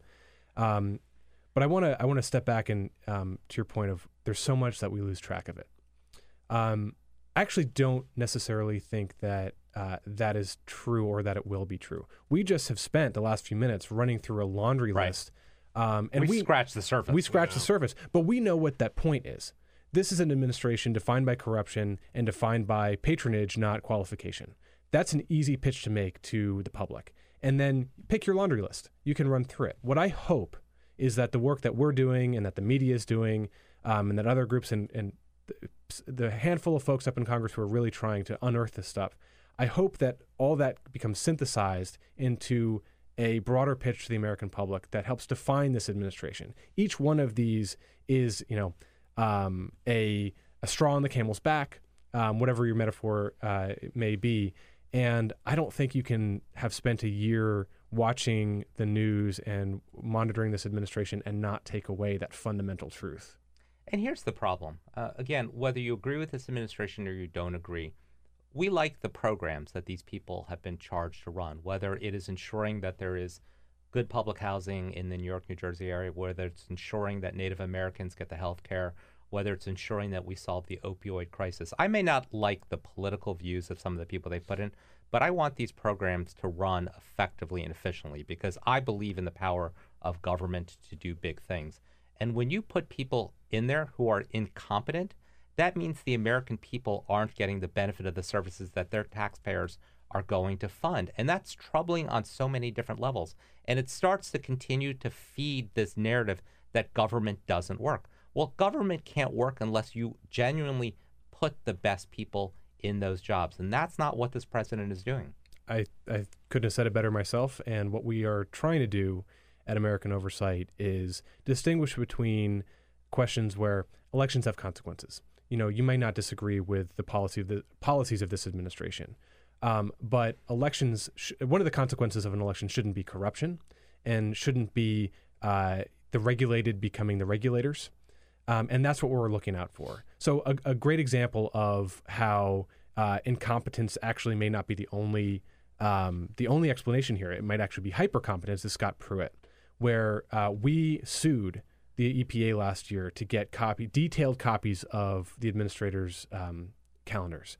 And we worked uh, very closely to understand all his appointments. And what we revealed is that he had spent essentially all of his time meeting with representatives of industry who had wish lists from the EPA. And these are not you know, I wish I didn't have to file a form that was 10 pages, I'd like three pages. It's, we would like to continue using a pesticide that your scientists ha- will tell you causes cancer in Jeez. children. Wow. And, th- and they did that. Um, that is a, uh, is a fundamental problem. Uh, I think it matters. Um, and what we are hoping that we can do is if the EPA is not going to sit down with environmentalists, it's not going to sit down with local local communities and understand what they need, it's not going to under, sit down with advocates for children's health, um, and they're only going to listen to industry, well, at least what we can do is we can show that, and those people, the people who care about these issues, can latch onto that and make their own case. I think uh, a transparency for this administration is one of the key solutions because – uh, they get away with a lot if you don't see it. And I know you all have been pushing on transparency on healthcare, mm-hmm. on the tax bill, and obviously we've got a ways to go. Even though those policy fights may have be over for now, it's still important to shine a light on what the process was like. Yeah, let me let me tell you about that because we're pretty proud of this. Um, when we founded the organization, uh, we think uh, using the law uh, aggressively and creatively and um, the the FOIA statute lets you get documents out of the administration, but they can redact a bunch of stuff. If it's private, if if they're going back and forth on a decision, they can redact a lot. But if they communicate with an outsider, that uh, they lose most of those protections. They can't say it's private when you talk with an outsider. So we targeted communications between Congress and the administration over healthcare reform negotiations and tax reform negotiations to find out what Paul Ryan and Mitch McConnell were saying to Mick Mulvaney and Steve Mnuchin about those bills behind the scenes because we didn't think that the talking points made any sense. Do you remember um, Mnuchin's one page analysis yep. showing that oh, the tax, yeah. I think everyone gets a unicorn from the tax bill? um, so uh, we didn't think that the emails going back and forth would would bear those talking points out. The administration has mounted an insane legal argument to block us. They say that they can treat Congress like paid consultants. Uh, and we are battling that in court. And I am really hopeful that sometime this year we're going to pull those out and the policy fights might be over for now. Well, look, I, I hope you get those documents because I think that level of transparency is critically important now of all times. Um, I, there are so many other questions that I want to ask you about. For instance, what happens if there's a Democratic House and what happens to your organization? But we'll cross that bridge when we get there. Uh, we have been having a wonderful conversation with Austin Evers, Executive Director at American Oversight. Please follow him on Twitter at We Are Oversight and take a look at their website. They're doing some fantastic work, and he's just teasing some of the great things to come. Thanks we'll so be much. right back. Bill's commentary, the best clips from the show, all in one place. YouTube.com slash The Bill Press Show. Hi, this is Chris Lu. I am guest hosting for Bill on a uh, kind of drizzly Friday in Washington, D.C. We've had kind of a really nice week of 80 degree weather. Uh, it's gotten remarkably cold again. Uh, you can follow me on Twitter at ChrisLu44, and uh, please feel free to like us, not me, but like the Bill Press Show on Facebook, facebook.com slash Bill Press Show. You can watch the streaming video on youtube.com slash The Bill Press Show, and you can follow the show on BP Show. Um, and obviously, there are uh, podcasts that you can download on iTunes, uh, and the highlights of the show are condensed uh, to 30 to 40 minutes. Um, Can I just jump in for just a second here? I don't mean to, to, to hijack Sure. anything. I Hijack just- you know, away. as you know, as we as we do this show live in the morning, uh, we have the TVs on, and they're talking about the gun control debate right now. And Fox News has Mike Huckabee on, and CNN has Dana Loesch on, who we know is a paid spokesperson for the NRA. Now, I believe that their voices are. Uh, somewhat important to the gun debate that we're currently having, but are they the most important that we should put them on TV in the mornings? I don't think so. I don't think so. I would rather hear Gabby Giffords. I'd rather hear Mike Bloomberg. I'd rather hear the parents of the victims Yeah. at Parkland. I'd rather hear uh, the, the, the, the, the, the, the victims in Charleston and Newtown and San Bernardino and every other place where this has tragically occurred um, in recent memory. And, and by the way, you want to you feel the need to have it, you know, both sides to get the Republicans on. I understand that, right? How about just get some Republican elected officials on there? And let's ask them the question: Are And you going to put it to continue taking money from the NRA? Do you think it's okay that we have uh, assault rifles that an 18-year-old can buy? Do you think uh, mental health is really the issue? Uh, do you think we should close the gun loophole? Let's have the gun show loophole. Let's have these conversations. Yeah, and I, th- I do think. Look, you want to have that conversation. You want to present both sides. That's fine. I mean, I'm obviously biased on this issue, right? But that's fine. Get somebody who can do something. I do think that with the NRA story, it's getting very, very, very interesting because people really are starting to boycott some of these companies that have ties to the NRA. Yeah. Now, two major companies, Enterprise has already backed off. You mentioned this in the last segment, and First National Bank of Omaha. They have ended co branding partnerships, which, by the way, why did you even enter into this partnership to begin with with the NRA? But I'll put that aside. They've dropped it, right? Because people now are starting this hashtag boycott NRA social media movement, and it's just picking up steam. There are Enterprise, by the way, is the parent company of uh, Enterprise, obviously, Alamo, and National. So you've seen all of them, at least in airports when you travel, right? Like you've seen these car companies. There are there are a lot of other ones who still say not only are they partnered with the NRA, but they offer discounts to people who are NRA members.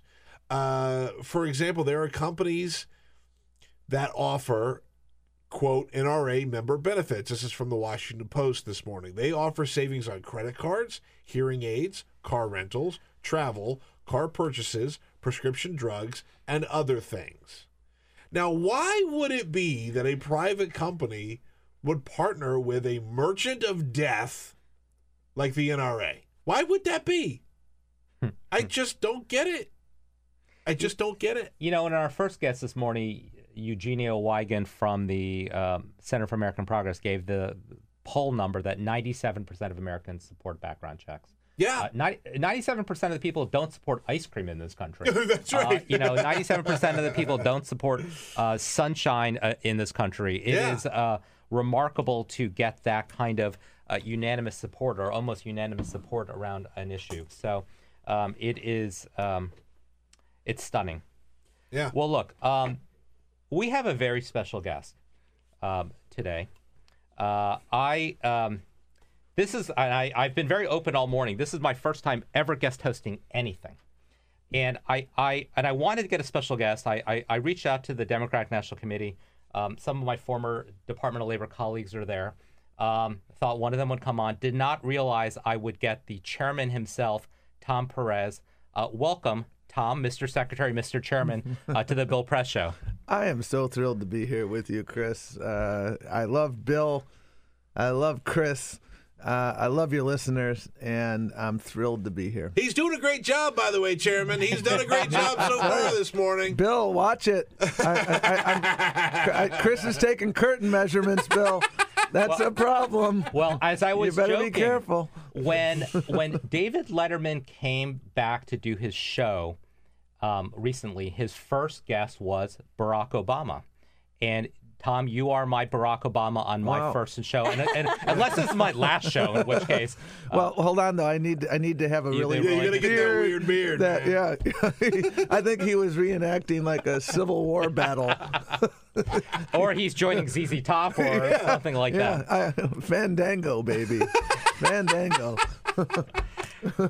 Well, look, um, uh, the chairman is here today. Um, he, I think, is uh, two days shy of his one-year anniversary as chairman of the DNC. Uh, and I will, I will just say, one of the more remar- We've been talking to Twitter all morning. One of the most remarkable tweets I've ever seen was um, when Tom Perez was elected chairman of the DNC. Uh, Donald Trump tweeted, "Congratulations to Thomas Perez, who has just been named chairman of the DNC. I could not be happier for him or for the Republican Party."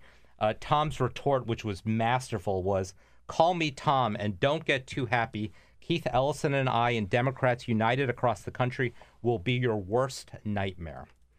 Um, so one year into this, what's your assessment of where the DNC is now compared to when it, you took over? Well, we're making a lot of progress, and, and we're making a lot of progress because people are coming together around this country, Chris. They understand that uh, our democracy is on fire, and we need to be united because our unity is our greatest strength. And you look at Virginia and you look at New Jersey last November. How did we win those races? We came together, united around a set of very basic core principles. We believe that if you work a full time job, you should live a stress free life.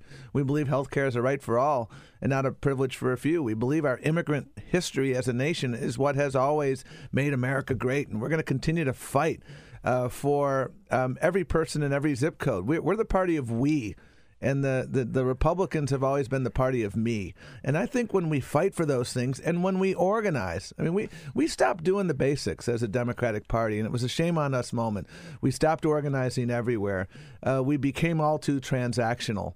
And as a result of that, uh, we lost elections, and we lost elections that we should have won. And, and we've rededicated ourselves to the basic principle that uh, our mission is to elect Democrats up and down the ticket from the school board to the Oval Office. And again, we do that by organizing, organizing early, organizing everywhere, leading with our values, rebuilding our technology infrastructure so that we are once again uh, the state of the art. And we've been able to make progress in all of those areas. And the proof is in the pudding. We're winning elections. Uh, won another election this past week in 37th Kentucky. state? 37th flip. And we're winning in places where people said we couldn't win. Uh, four elections in Oklahoma uh, last year, and I was in I was in Tulsa about a month ago, and I met the four uh, new members of the state legislature and state senate remarkable people. Why did they win? Number one, they're spectacular candidates. Number two, we helped invest in organizing. And number three, they talked about the issues that mattered most to people. In, in Oklahoma and Kansas, there are tens of thousands of people, uh, youngsters, who go to school four days a week. That's ludicrous. They go to school four days a week because the in its infinite wisdom in Kansas, um, the former governor Brownback, and in Oklahoma, the Republican leadership decided to cut, cut, cut, cut taxes, and they have had to cut funding for public education, not to the bone, but through the bone. Imagine in today's world, a high school education is not enough for so many jobs of the future. And in Oklahoma and Kansas, they're going to school four days a week. That is unconscionable. And voters are seeing that. And Democrats are organizing around that. And that's why we were able to win elections there. Doug Jones in Alabama, and I've, I've, I've known Doug for over 20 years, and Doug is the real deal. And, and African American voters, generally, African American women in particular, led that charge. And, and Doug, with his focus on uh, hashtag kitchen table. You know, he didn't want to fight the culture wars. He wants to improve people's wages. He wants to make sure they have access to health care. He wants to make sure that people uh, suffering with opioid addiction can uh, get the treatment they need. And, and and he wants to end the culture of corruption. Uh, Alabama, they had um, absolute, you know, power corrupts and absolute power in Alabama has corrupted absolutely. Their governor resigned in disgrace. Their um, House leader resigned in disgrace. And I mean, people, the, the, the Republican Party is morally bankrupt. When you put the likes of Roy Moore on the ticket, and you you have Joe Arpaio running in Arizona, and I took him on when I headed up the Civil Rights Division. I'm I'm glad he's the former sheriff. Um, there's part of me that kind of hopes he wins the primary. I got to be honest with you, because he's a Roy Moore like figure, somebody who uh, has no business being elected. You know, you mentioned uh, Doug Jones. I, all my family's from Alabama. I watched that race very, very closely. Uh, one of the things that I took away from that, obviously, there was a very flawed candidate who he was running against, but Doug Jones ran as uh, unapologetically as a Democrat. He sure did, and I, I, I think the world of Doug, and and people, frankly, uh, were wondering, you know, Tom, you know, are you guys are investing upwards of a million dollars in this? Uh, it, it, does that make sense? And the answer is heck yes. Yeah. You know, when when we abandoned the 50 state strategy as a Democratic Party, that was a that was a profound mistake, and that was a mistake that had the impact of saying to African American voters in particular, um, we're not taking your vote seriously because you're saying to Mississippi and Alabama, Georgia and elsewhere, um, you know, I'm sorry, you know, we'll go there to raise money, but we're not going to invest there. The South used to have strong Democrats. Well, and the and South has back. small, dem- strong Democrats. So we we uh, helped elect the mayor of Atlanta, Keisha Mm-hmm. Lance Bottoms. We have a real chance to take the governorship in Georgia this year. We've got a real shot in Alabama uh, to win uh, the governorship there. We've got candidates in Mississippi who are remarkable people. The Attorney General of Mississippi is a guy named Jim Hood, a good Democrat. Uh, Jim Hood uh, in 2019 has a real shot at being the next governor of Mississippi should he decide to run. And so we're investing everywhere. And, and you, you mentioned uh, President Trump's tweet of a year ago. I have to say that one of my favorite tweets of 2017, and this, this may seem odd for your listeners, came from a guy named Steve Bannon. The day after the Alabama election, he said uh, something like this in his tweet uh, You got to give the devil its due, referring to the DNC. Uh, the DNC came in below the radar screen. They helped organize, they helped mobilize, and uh, they helped Doug Jones win. Uh, what do I always say? Ground game. And that's what they did. And he ended it again with uh, you got to give the devil its due. If he wants to call me the devil, I feel pretty good about myself, guys, because uh, I was proud of that investment. And we were below the radar screen because I've, I've tried a lot of civil rights cases down in Alabama. Steve Bannon calling you the devil. I guess it takes one to know one. Amen. you know, I, I that was the best compliment I could have Yeah, gotten right? there in 2017. We are here with Tom Perez, the chairman of the Democratic National Committee, the former Secretary of Labor. You can follow him on Twitter at Tom Perez. Uh, Tom and I have crossed, our paths have crossed many times, uh, most notably when he was at the Department of Labor and he was the secretary and I was the deputy.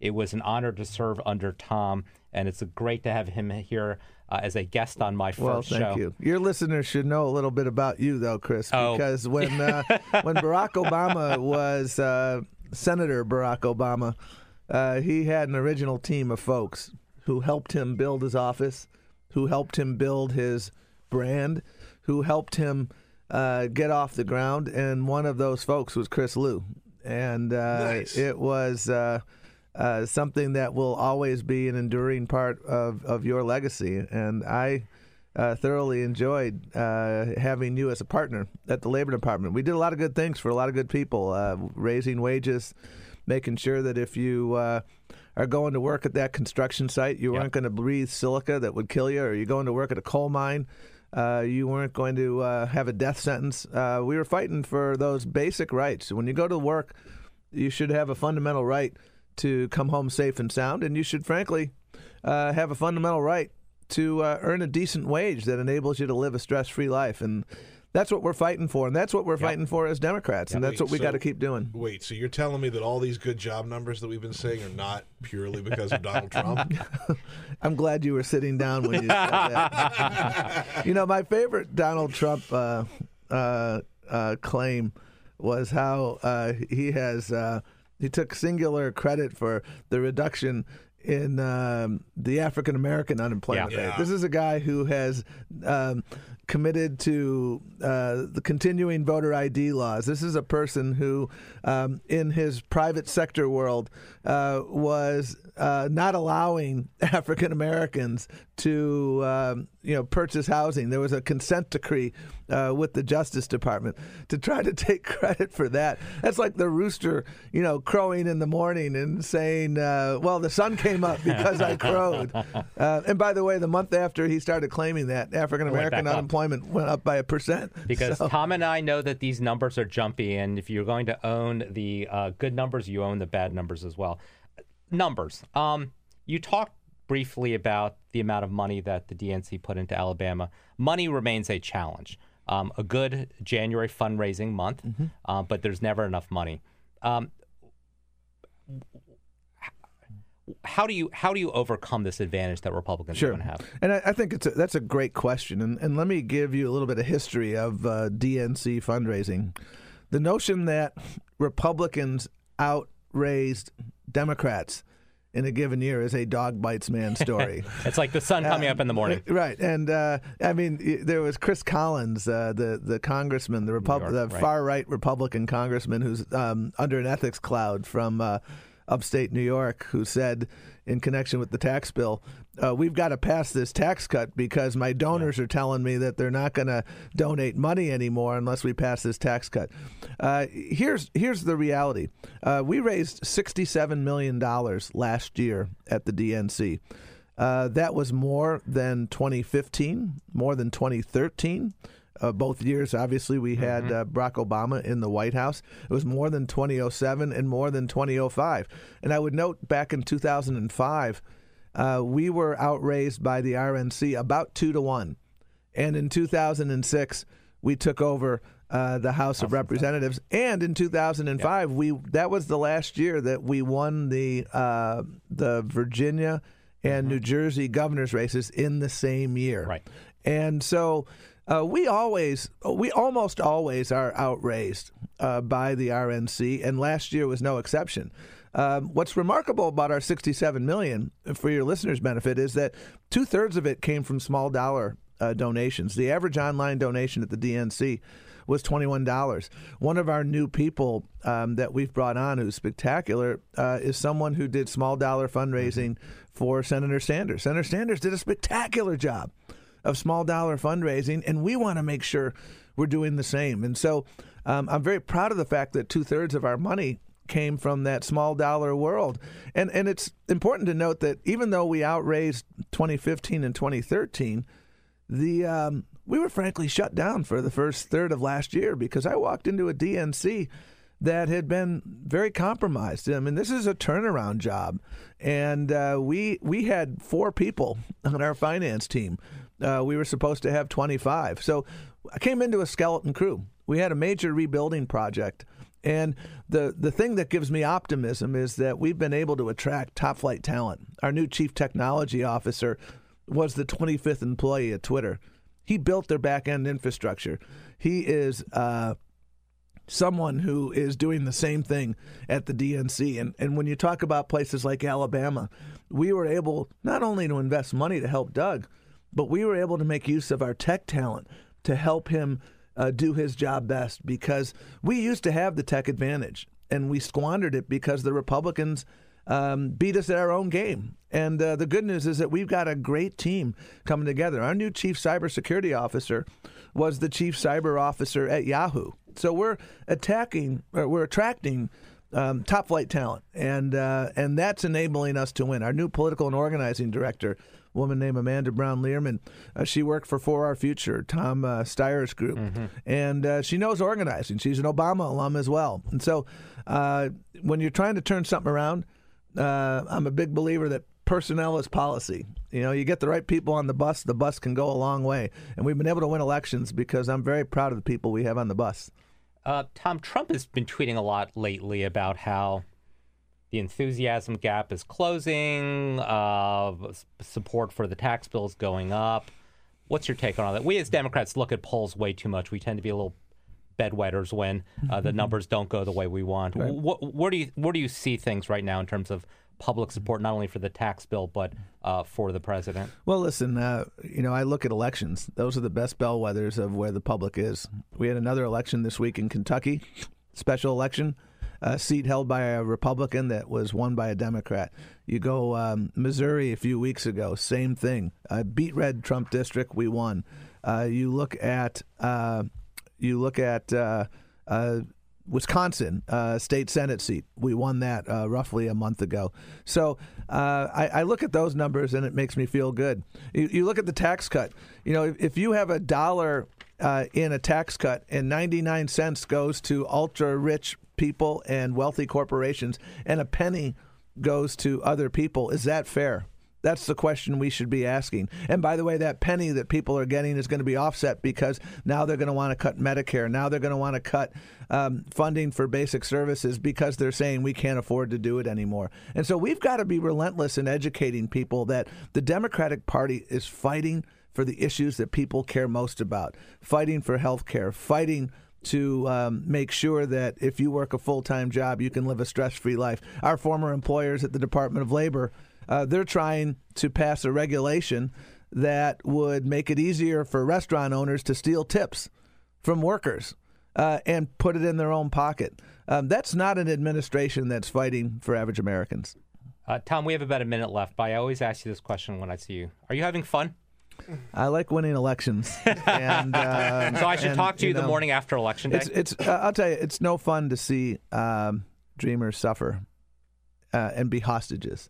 It's no fun to see another mass shooting and to see the likes of uh, Rick Scott, you know, with a sock in his mouth, and Barack and and um, Donald Trump talking about arming teachers. Um, it's no fun to see people struggling with opioid addiction and uh, being fearful that they're actually going to lose access to health care. That's no fun at all. And that's why I'm in this job because the most important thing we can do to help everyday Americans um, hope and dream and live a better life is to win elections up and down the ballot. That's why a united Democratic Party leading with our values, uh, I think, is our best hope forward. And that's what we've been doing. And we're making progress, but we got a lot more to do. Well, that's a great way to end my first show guest hosting. Uh, I am Chris Lu. Uh, you can follow me on Chris Lu44 on Twitter. Uh, we are so honored to have Tom Perez, chairman of the Democratic National Committee, uh, as my special guest. You can follow him at Tom Perez. I want to thank Peter, Ray, the entire team at the Bill Press Show. Nice job, for, buddy. For giving me this opportunity. And on Twitter, please say nice things about me so they'll. This is the Bill Press Show.